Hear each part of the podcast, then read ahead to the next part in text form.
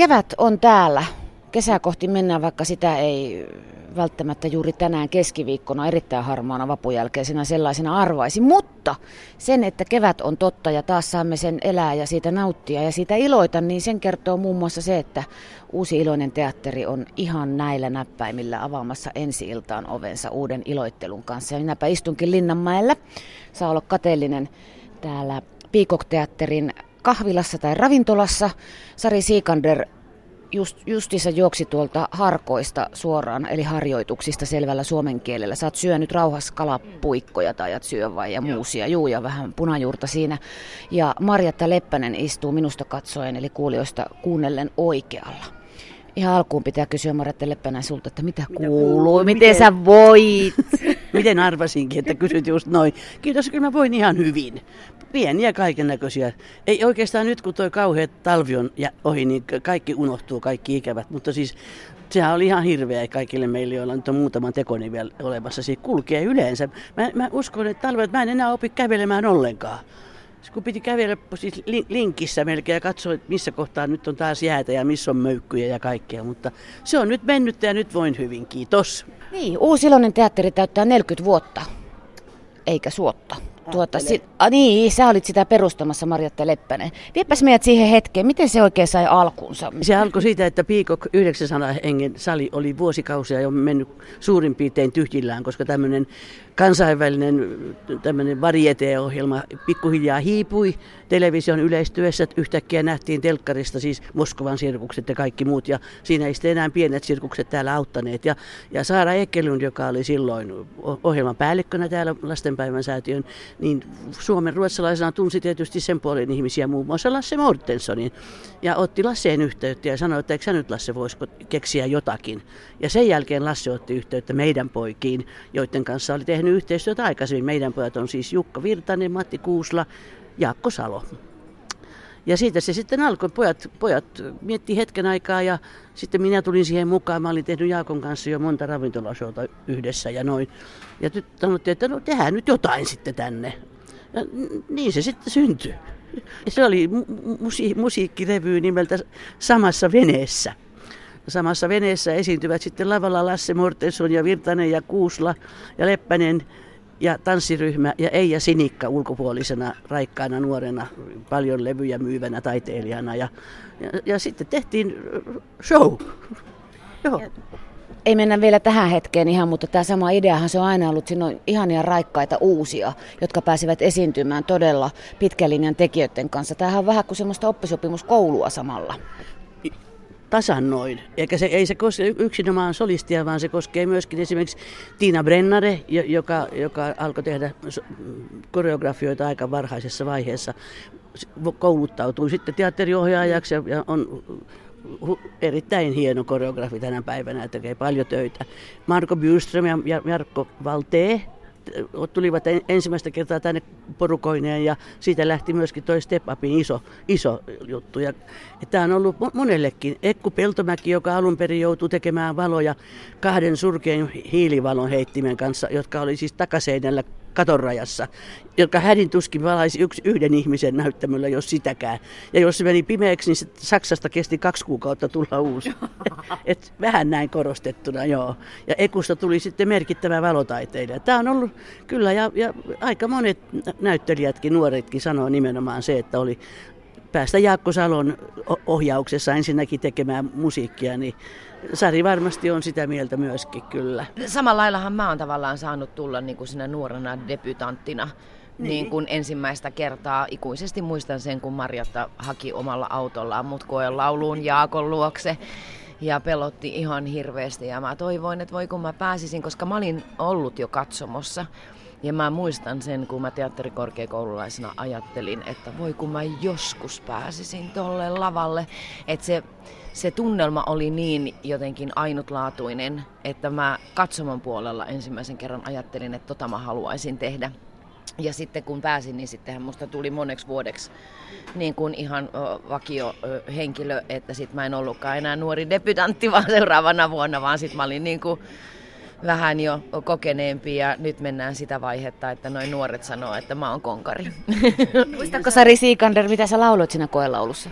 No kävi vielä niin hassusti, että mä olin valinnut siis tota, sellaisen vähän jatsahtavan biisin kuin Märkää asfalttia ja täysin blondina, katsomatta yhtään mitään, niin Jaakko sanoi sen kun mä olin laulanut sen toinen laulu, jonka lauloin oli Yö saaristossa. Ja sitten Jaakko sanoi, no hyvin sä oot biisit valinnut, kun nämä on molemmat mun sovituksia. Ja mä en ollut huomannut sitä ollenkaan, mutta niillä nuoteilla tulin, että Jaakon sovituksilla tulin sattumalta hyvin, pelasin korttini. Harjoitta Leppänen, ei laiteta tikkua silmään, pysytään vielä vanhemmassa maailmassa. Minkälaiseen Suomeen se yhteiskunnallista satiiria viljelevä teatteri oikein syntyi ja sitten lähti siitä niin kuin pullistumaan mahtavaksi?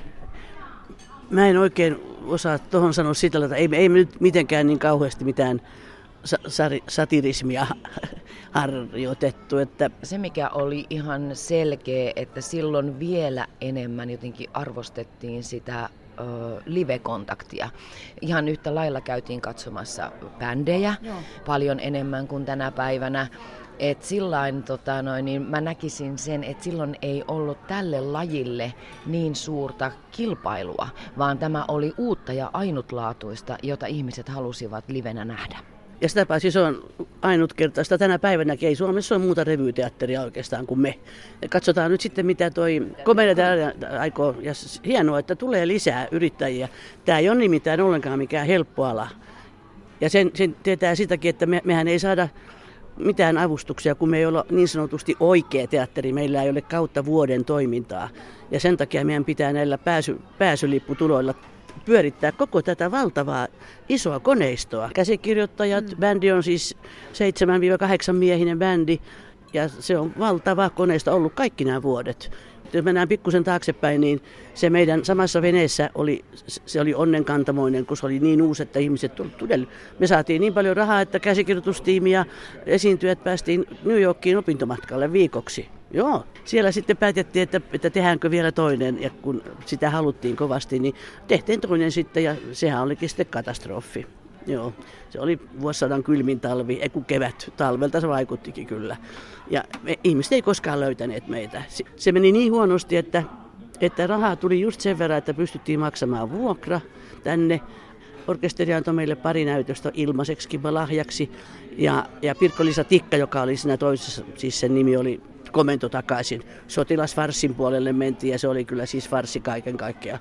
Ja sitten koko käsikirjoitustiimi ja kaikki me muut esiintyjät, me ei saatu penniäkään. Me tehtiin yli 70 näytöstä jääkylmässä Piikokin lavalla ja, ja sitten kun laskettiin vähän niin kuin loppu, lopputulosta, niin pojat, pojat käveli pankinjohtajille ja pistivät kesäpaikkansa kaniin, että saatiin rahaa ja että saatiin maksetus kaikki. Ja sitten oli pakko tehdä vielä yksi.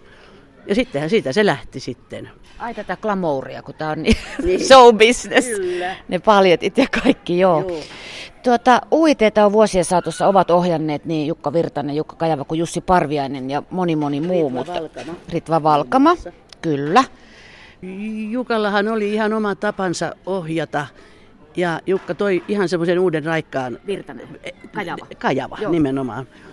Mutta hän ei ohjaskohan Jukka kaksi? Ohjas jo kaksi, joo. Ja, ja Ritva taas näki sen sitten niin kuin esiintyjän kannalta, oli meidän puolellamme ja Jukka Virtanen myhäili ja, ja otti paljon ideoita meiltäkin, että ei, ei tarvinnut hirveästi tapella omista, kaikki meni läpi. Joo, kiva on ollut kaikki tämä vuodet. Miten tota, silloin aikanaan tuliko poliitikoilta, kanslioista tuolta jostain korkealta yhteydenottoa, koska tässä on poliittista satiria ollut kuitenkin aina ja on nytkin? Ei koskaan. Päinvastoin. Ei päinvastoin. Meillähän on aika vähän yleensäkin ollut politiikkaa mukana ja siihen on ihan se selvä syykin, että, että siihen aikaan kun vielä televisiotakin kiinnosti tämmöinen hyvin harjoiteltu puolentoista tunnin hauska ohjelma, niin siihen aikaan se myöskin sitten taltioitiin mm-hmm. ja näytettiin uutena vuotena. Mutta silloin saattoi olla ne jutut jo Aivan. vanhoja, jotka oli tehty, kirjoitettu tammikuussa samana vuonna. Et sen takia sitä politiikan teko, tekoa on vähän vältetty, mutta viime aikoina ehkä vähän enemmän kuitenkin. Sari tuossa. Joo, ja tänä vuonna otit, otettiin tietoinen riski politiikan suhteen, että meillä saattaa olla sellainen numero, jota joudumme koko kevään päivittämään. Joo. Ja se on meidän mielestä ihana haaste, että jos on niin kuin katsojana aamulla nähnyt lööpin, niin saattaa olla, että se on illan esityksessä. Ja me ollaan otettu siinä tietoinen riski yhden numeron kohdalla, että tätä muuten joudutaan päivittämään koko kevät. Sitä olisi voinut tehdä jo aikaisemminkin, mutta toisaalta ehkä se meidän, meidän perustiimi oli sen verran kuitenkin van, vanhoillisesti ajattelevaa, että ei lähdetty tuolle linjalle. Ruokaasuus, anteeksi, aika oli toinen. Niin. Niin kuin silloin politiikka oli toisenlaista kuin nykyään. Ihan kun mä olin jotenkin elänyt sen ajan. No, niin olen, olen, mutta en kauhean tietoista aikaa silloin tietenkään. Mun mielestä se politiikan mukaan tulo nyt on jotenkin ö, olennaisempaa kuin ennen. Niin kuin tässä on aamulla, ei hekään tiedä tuolla, tästä on muutama kilsa tuonne Arkadianmäelle ilmeisesti, mitä illalla tapahtuu. Että saattaa olla, että ryhmä on ihan erilainen kuin aamulla, kun töihin tultiin esimerkiksi. Yhteiskunnallista satiria tehdään pikkusen radiossa ja vähäisen televisiossa, mutta ei juurikaan teatterissa. Miksiköhän näin? Liittyykö se just tuohon, mitä sä Sari Siikander sanoit, veikkaatko vai mikähän sinä, vai pelottaako se nyt sitten? En mä usko, että se pelottaa ja nuoret tekijät on hirveän rohkeita. Onhan meillä ollut ryhmäteatterissa niin kuin trilogiaakin, trilogiaan astikin politiikkaa ja Espoossa ja, Espoossa ja muuta. Että tota noin, niin kyllä sitä uskalletaan tehdä, mutta se tänä päivänä se vanhentuu niin helposti, että sen takia se on niin kuin, että miten löytää kulman, joka ei vanhene, vaikka politiikka muuttuisikin esitysperiodin aikana. Just. Niin, juuri näin se on. Sitä mä tarkoitin just äsken myöskin, että se on sitten uutena vuotena jo vanhaa, jos se keväällä kirjoitetaan. Kyllä politiikkaa saa muutenkin ihan tarpeeksi. En mä ainakaan, en mä huvi, tää, on, tää on kuitenkin huvipuisto teatteri, tämä iloinen teatteri. Niin. Tämä muistutus Marjatta Leppänen. Sari Siinkanderkin sai lautasensa tyhjäksi. Jatkamme täällä Yle Radio Suomen torstaillassa ihan kohta näiden mahtavien leidien kanssa. Istumme siis Marjatta Leppäsen ja Sari Siikanderin kanssa juhlistamassa UIT, eli Uuden iloisen teatterin 40-vuotista uraa. Äh, Siikander, sulla on tietysti ihan mahtava ja näyttävä ura, mutta luonnollisesti lyhyempi kuin Leppäsellä. Mitä sä ihailet tuossa Marjatassa kaikista eniten? No ensinnäkin jokainen, joka uittiin tulee ja on Marjatan kanssa saanut tehdä, niin haluaisi Marjatan äänen, koska Marjatalla on sellainen ääni, joka välittömästi kun hän rupeaa laulamaan, niin hän saa kosketettua koko yleisöä. Sitten hän on stemmalaulamisen kannalta myös äärettömän tärkeä, koska hänen soundinsa on sellainen, että hän saa muut kuulostamaan hyvältä. Ja se on sellainen, siinä on semmoisia taajuuksia, jotka tavallaan niin kuin täyttää sitä tyhjiötä. Siellä on jotakin käsittämätöntä hänen äänessään, joka saa stemmalaulun kuulostamaan hienolta. Mulle tuli, melkein tuli vedet silmiin, no kun niin. mä ei mulle ole kukaan sanonut noin kauniisti koskaan. Tuohan suuren taiteilijan merkki, että saa toiset näyttämään kauniilta ja kuulostamaan hyvältä. No, sehän on hieno tunnustus. Niin. Kiitos Sari Kulta. Se oli ihan totta, mä liikutuin. No niin. Saa liikuttua, no, mutta siitähän tässä elämässä on myös kysymys. No mitäs, näetkö sä tuossa Sarissa silloin heti, että tuossa on aineesta? Näin. Näin, näin, Mikä näin. siinä oli se juttu? Hän on säihky. Ei, jo, ei siitä pääse. Sari on säihky, joo. Joo. Onko sä oppinut mitään Siikanderilta? Hänessä olisi paljonkin opittavaa kyllä siis. Ja se, että jotenkin mulla on semmoinen tunne, että, että Sari on tänä päivänä vähän niin kuin minä olin ennen coach. Vähän tämmöinen, joka pitää muista huolta. Ja se on hirveän hyvä asia, koska yksi semmoinen täytyy olla. Se, pukuhuoneessa eletään paljon aikaa kesän tämän näytöskauden aikana ja siellä tarvitaan yksi semmoinen, joka on tavallaan niin kuin, kuuntelee kaikkia ja, ja ehkä myöskin lähettää, että vie niiden toisten viestiä eteenpäin. Ja semmoinen sä oot, Sari. Ja mä luulen, että mä olin samanlainen vähän se. Niin. Joo, kyllä nämä, jotka tota, noin, on pitkään ollut mukana ja, ja tuntee sekä Marjatan että minut, niin, niin kyllä mä muutaman kerran olen kuullut lauseen, että olen Marjatan manttelin periä. Mä mielelläni annan manttelini sulle todella. UIT on tosiaan, kuten puhuimme jo, ollut semmoinen oppisopimuskoulu tuleville lupaaville oleville, mutta uran alussa oleville artisteille, plus myös ihmisille, jotka eivät välttämättä ole tunnettuja siitä, mitä täällä uiteessa sitten tekevät. Täällä saattaa esimerkiksi Viivi, Viivi Pumpanen niminen ihminen, joka on tv jo opi, oppinut hyväksi ja loistavaksi juontajaksi, niin osoittaa laulun kykyjään. Aika moista. Se on mun mielestä hieno, hieno asia UITssä, että tavallaan ihmiset pääsevät kokeilemaan omia epämukavuusalueitaan ja sitä kautta löytävät suurta onnistumisen ja oppimisen riemua.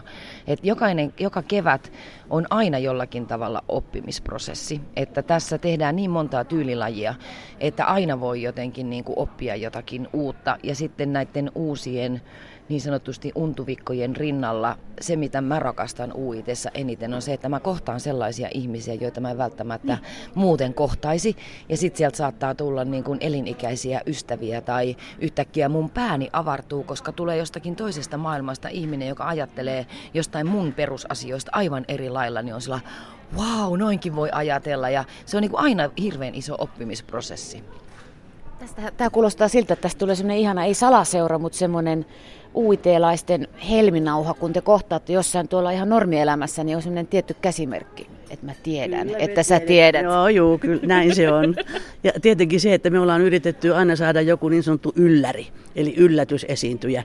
Jos nyt menee muutaman vuoden taaksepäin tässä, niin Arvi Lind esimerkiksi tanssimassa Piikokin lavalla oli aikamoinen ylläri. Sä Sari Siikander menestyit mahtavasti Tanssii tähtien kanssa kisassa ja olet saanut tanssia myös uiteessa. Tämän vuotisessa ämpäri-iloittelussa voipi olla, että pääset ottamaan kaunista. Mä en tiedä tanssista yhtään mitään. Mä sanon jotain paso doble. Sä voit sanoa mitä, jos tanssit siellä lavalla. Eli tanssikipinä on päällä edelleen. Tai onko se enää kipinä, se roihupalaa?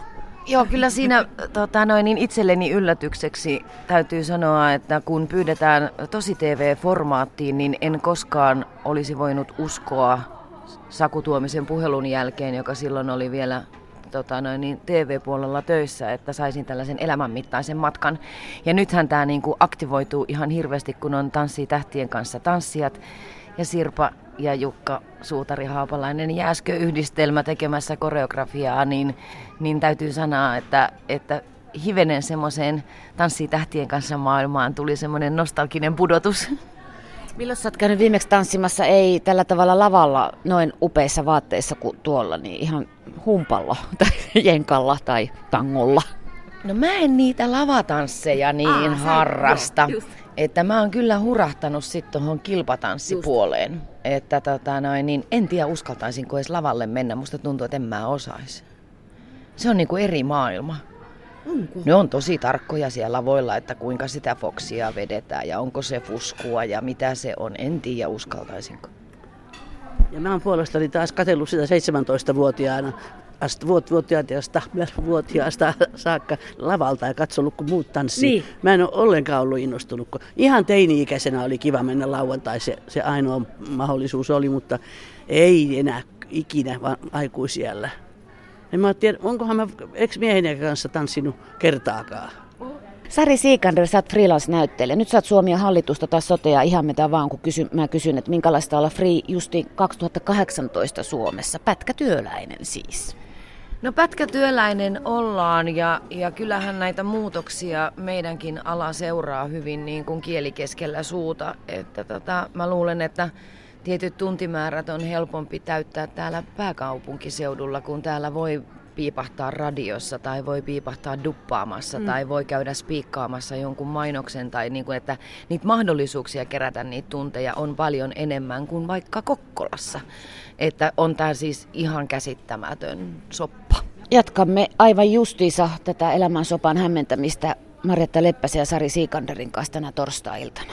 Istumme täällä Piikokin kahvilassa kohta Meksä Sari Sikander takas tuonne harjoituksiin. Sä riensit, menet, sä ehdit syödä tässä ja vähän sulattelet täydellä mahalla, ei saa pomppia, mutta ei alalla tota, sekin tietysti tapahtuu. Ja Marjatta Leppänen istuu tässä vieressä, niin on pakko kysyä Marjatta sinulta, kun Radio Suomessa nyt ollaan. Sinä juonsit Puhelinlangat laulaa ohjelmaa sen alusta vuodesta 1972 aina vuoteen 2002 saakka. Melkoinen rupeama sitäkin. 30 vuotta, joo. joo. Ja edelleen ne joka kerta tulee, kun siellä on esimerkiksi allekirjoittanut niin viestiä, että sä oot huono, miksei Marjatta Leppänen ole siellä? Pääasia on, että siis kaikkein tärkeintä on se, että, että siinä pienen lyhyen keskustelun aikana löytää jonkun semmoisen alueen, jota tämä haastateltava hallitsee, josta tämä haastateltava pitää. Silloin se keskustelu on helppoa, silloin sitä saa irti mitä vaan. Mutta jos ei koskaan pääse sille samalle linjalle, niin sitten siitä tulee semmoista mitä, niin kuin vähän mitä sattuu. Ennen vanhaa, niinä kolmena kymmenenä vuotena, kun mä tein niitä, niin silloin kysyttiin niiltä soittajilta, mitä heille kuuluu. Mutta nyt se ei ole niin ollenkaan, vaan nyt soittajat kyselee studioon tulleilta ihmisiltä, mitä näille kuuluu. Ei se ole ollenkaan sama jäät kiinni, Marjatta Leppänen, sä et ole kuunnellut, koska en. ei studiossa ole nyt enää ketään. Me Hyvä. kysymme aina ensimmäiseksi, mitä kuuluu ja miten se, jos on näin poispäin. Mun täytyy kuunnella ensi kerralla. Hyvä. Mä tiedän. Tuota, jos sinne sattuu soittaa semmoinen soittaja kuin Marjatta Leppänen ja toivomaan jotain levyä, niin varmasti menisi muuten sitten läpi. Ahaa. No, Voisiko kuvitella tämmöistä? Haluaisitko, että mä soittaisin siinä? Jos, kiva. Minäpä soitan. Varo. Pitkä ura viihdetaiteilijana ja musiikin tekijänä, mutta myös uraa matkatoimistoalalla. Sitähän sulla on kanssa. Oli, oli, oli. Mä, mä, vielä siis 60-luvun puolivälissä mä olin täysin varma, että se on minun elämäni ala, koska se oli kasvava, hieno, kehittyvä ala ja, ja mielenkiintoinen ja ihana. Mutta, mutta sitten tuli musiikki ja pilas kaiken. Kai sä nyt reissaat kuitenkin, eihän se matkakärpästä ole vienyt elämästä. Ei, en mä enää paljon reissaa. Mä inhoan noita lentokenttiä ja, ja turvatarkastusjonoja ja kaikkea. Että mä en tiedä, ehkä mä nyt Lontooseen on, lähtisin kyllä koska tahansa. Ja Musikaalia tästä. katsomaan? Musikaalia katsomaan, juu, ja ystäviä tapaamaan ja muuten, mutta ei, ei mitään enää semmoista suurempaa matkailuinnostusta. Se oli niin totaalinen sitten tämä musiikin vyöry, kun yhtäkkiä tajus, että voi mennä ravintolan lattialle puhumaan tunniksi hassuja ja laulamaan ja sitäkin saa rahaa. Sari Siikander, tämä UIT-maailma, niin onko tämä ihana kesätyö vai freelancerin yksi pelastusrenkaista vai semmoinen, että osaisitko sä ollakaan ilman tätä pestiä? Miten, sä, miten tämä sijoittuu sun elämän kalenterissa? No kyllä tästä uitista on, on niin kuin tullut mulle niin tärkeä, että tämän uitin takia on muille töille sanottu Just. ei. Just. Että, että pystyy sitoutumaan, koska sitten kun teatterista tarjotaan töitä, niin ne näytökset on toukokuun loppuun asti ja sitten ei voisi olla uitissa. Että, mutta että nyt ehkä ollaan sellaisessa vaiheessa, että, että nyt voisi pari välivuotta pitääkin, ihan jo siis katsojien kannalta, että musta on myös hyvä, että siellä on vaihtuvuutta, että aina on niitä uusia naamoja, koska meillä on paljon ihmisiä, jotka tulevat joka kevät. Tämä on monelle ihmiselle se, mistä heidän kesänsä Just. alkaa. Niin silloin, jos siellä on joka vuosi samat naamat, niin sitten ei ole yllätystä. Että ehkä mun pitää myös käydä huililla välillä. Et mene. Marjatta sanoo, että et mene. Ei päästetä. Siellä täytyy olla näitä, näitä perusihmisiä, kyllä kivijalkoja. Joo. Se, mitä Marjatta sanoi, että siellä pitää olla niitä kivijalkoja, niin se on sillä se on totta, että tämä harjoitellaan niin nopeasti. Ja jos kaikki on uusia, että vaihdettaisiin koko ensemble, niin sitä ei kuudessa viikossa pysty tekemään, koska siellä pitää olla se ihminen, joka taputtaa olkapäähän ja sanoo, että ei ole mitään hätää, tähän tulee vielä 30 toistoa, sä opit tämän, sä saat tämän stemman, tämä tanssiaskel tulee menemään, aina on mennyt, luota, me ei päästetä lavalle mitään semmoista, missä sä näyttäisit huonolta. Niin kuin koko se semmoinen, että et sillä se on totta, että siellä pitää olla jotakin vanhaa, että se on vähän niin kuin morsian, että jotain sinistä, jotain vanhaa, jotain lainattua. Joo. Tämän kesän esitys on nimeltään Tuhansien ämpäreiden maamme suomalaisen. Ämpärien. ämpärien. No niin, tuhansien ämpärien maamme. Suomalaiset olemme ämpärikansaa, jonotamme niitä. Mitä sä Sari oot jonottanut nuorena tyttönä? Kun olen Valkeakoskelta kotoisin, niin, niin siellähän oli aikanaan niin ihana tanstilava Vuolteen silta, joka sitten myöhemmin paloi. Niin sinne kyllä jonotettiin katsomaan bändejä. Joo, mä aloin heti miettiä, kun sä kysyit noin Mä en kyllä siis, mä, mä, en, mä en jaksa muistaa milloin mä olisin jonottanut mitään. Mä oon laiska ihminen. Mä... Mutta sehän on autuasta, jos, ei, jos sä osaat välttää ne paikat, missä pitäisi jonottaa. Sanottaa se niin päin. Niin. niin. En minä muista. En muista milloin Toisaalta hän on Marjatta Leppänen, ei Marjatta Leppäset jonohtaa. Tässä on sekin. Joo, mä luulen, että hän menee sieltä vipionon kautta. Suolle, menkää te suolle siitä.